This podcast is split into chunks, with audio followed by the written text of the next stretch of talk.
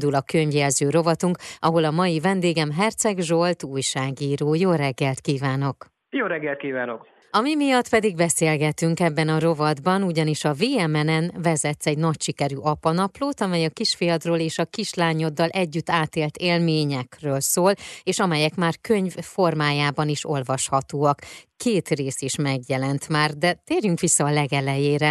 Hogy jött az ötlet, hogy írjál, hogy viccesen írjál, és hogy az apák szerepe is megjelenjen és fontossága? Viccből, mint ahogy nagyon sok komoly dolog az életben, a Büfik és Bukások is abból keletkezett. A kisfiam Tomika 2016. szeptemberében született, és utána néhány héttel a barátaimmal elmentem túrázni, csak egy fél napot, ennyi szabadságot kaptam, és közben persze miről másról meséltem volna, mint az újszülöttel kapcsolatos élményeimről. Ez meglehetősen viccesre sikeredett, a túratársak, a barátok dőltek a nevetéstől, és egyikük mondta, hogy ha már ilyen jól tudsz erről beszélni, ez ennyire vicces és őszinte, ráadásul írni is tudsz, akkor írd meg például a WMN-re, hiszen ott talán meg tudna jelenni. Viccből, poénból próbaképpen elküldtem a WMN vezetőjének, Détó Krisztának egy írást, ami igen hosszú lett, 3 részletben jelent meg, és óriási sikert aratott. Ebből lett tulajdonképpen utána a sorozat, illetve a Büfik és Bukások és az újabb Büfik és Bukások című könyv. Milyen a fogadtatása? Mennyire tudnak azonosulni vele? A férfiak és a nőknek felnyitja-e vajon a szemét? Az én olvasóim elsősorban nők, 99%-ban, természetesen olyan nők, akiknek kisgyerekük van, vannak köztük persze nagymamák is. A férfiak úgynevezett másodlagos olvasók, nekik a hölgyek adják oda ezeket az írásokat vagy a könyveket, néha azzal a felkiáltással, hogy na, látod? Így is lehet, ez a rosszabbik eset. A jobbik eset pedig, hogy hát ők is nagyon jót nevettek rajta, tudtak vele azonosulni, magukra ismertek, illetve a helyzetükre ismertek, és azt gondolták, hogy a férjüknek is ezt el kell olvasni. Van, akinek egyébként nem magyar származású férje van, 2 olvasomról is tudok, aki angolra, illetve olaszra fordítja le ezeket az egyébként szerintem nagyon nehéz szövegeket, és utána elolvastatja a férjével. A sikere pedig csak részben, harmad részben köszönhető nekem. Egyrészt jókor voltam, másrészt jó helyen. Jókor, mert 2016-ban még viszonylag kevés férfi írt ennyire nyíltan, ennyire sokat és ennyire őszintén az apaságról.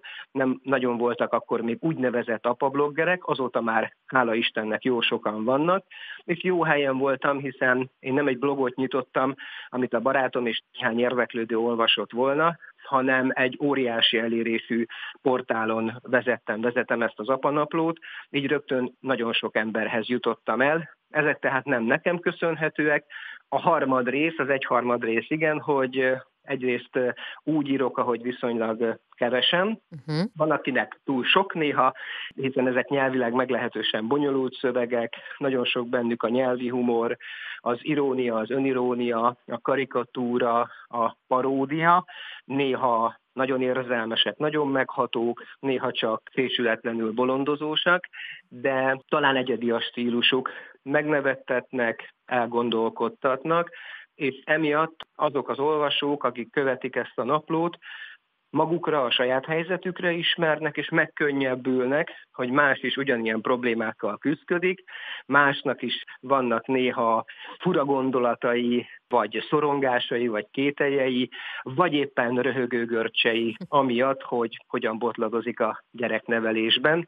Egyfajta bajtársiasság érzése lengi át ezeket az írásokat az olvasókkal együtt. Milyen az apák helyzete ma Magyarországon? Bár nem is biztos, hogy Magyarországon, de ugye most itt vagyunk, hanem 2022-ben. Mennyire ismerik el, és van meg a fontossága az apa szerepének? Az apák helyzete Magyarországon és úgy általában a nyugati kultúrkörben, ahová mi azért mégiscsak tartozunk, ellentmondásos, nem túl kedvező, de hála Istennek javuló.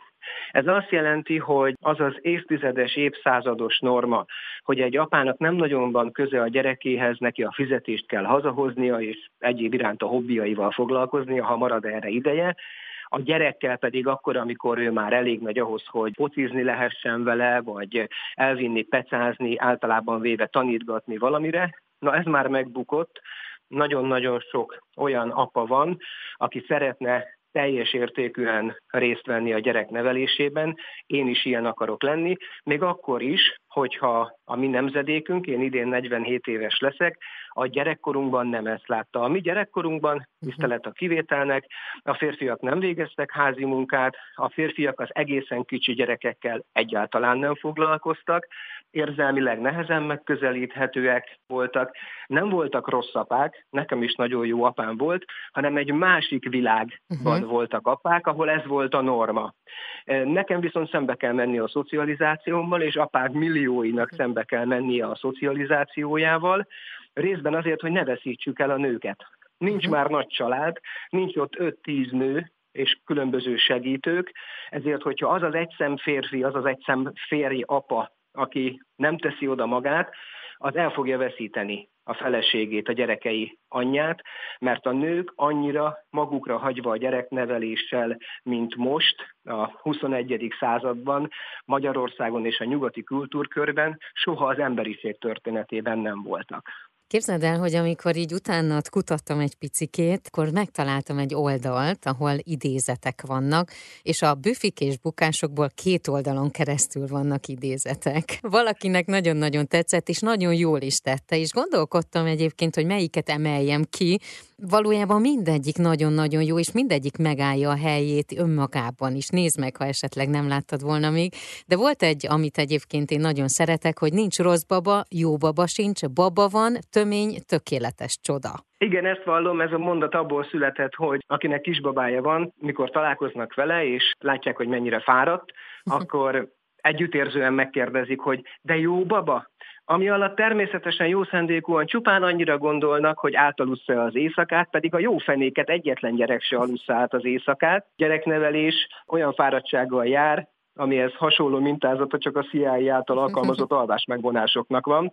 Tehát ez egy emberkínzás, de természetesen nem arról van szó, hogy az a gyerek, akinek fáj a hasa, jön a foga, éhes, fázik, melege van, és még 50 okot tudok mondani, emiatt nem alszik, emiatt a szülő sem alszik, az rossz baba lenne, nincs jó baba meg rossz baba, olyan nagyon jó szülő meg rossz szülő sincs, persze vannak olyan dolgok, amiket nem szabad megtenni, és ha megteszed, rossz szülő vagy, de attól még, hogy az ember próbálkozik, ügyetlenkedik, de azért szereti a gyerekét, ellátja a gyerekét, figyel rá, attól még a gyerek az nem rossz, és a szülő sem rossz. Milyen egy kisfiú és egy kislány édesapjának a büféjei és bukásai? A való életben körülbelül ugyanolyan, mint az írásaimban. Én alapvetően tényleg egy ilyen rejtőjenői szemlélettel nézem a világot. A büfik és bukások azok az én büféjeim és bukásaim, az én botladozásaim, az én kételjeim, az én örömeim, élményeim,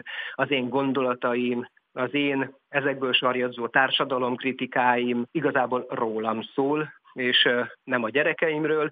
A gyerekeim pedig, hát hogyha a szónak nem is az orvosi értelmében hiperaktívak, de a szónak a hétköznapi értelmében hiperaktívak, ami persze nem annyira csoda, hiszen az édesanyjuk egy volt élsportoló, az édesapjuk meg egy szellemi ember, és ez a kettő bizony ötvöződött bennük.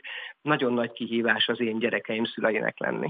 A büfik és bukások írásai azok érzelmi hullámvasutak, tehát általában nagyon viccesek, a végére elcsendesednek és nagyon meghatóak lesznek.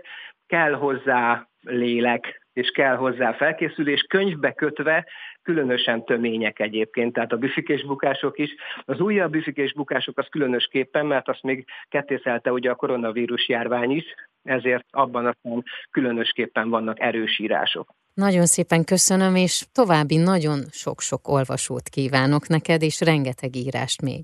Nagyon szépen köszönöm. Az elmúlt percekben Herczeg Zsoltot hallhatták, újságírót, apablogger-t.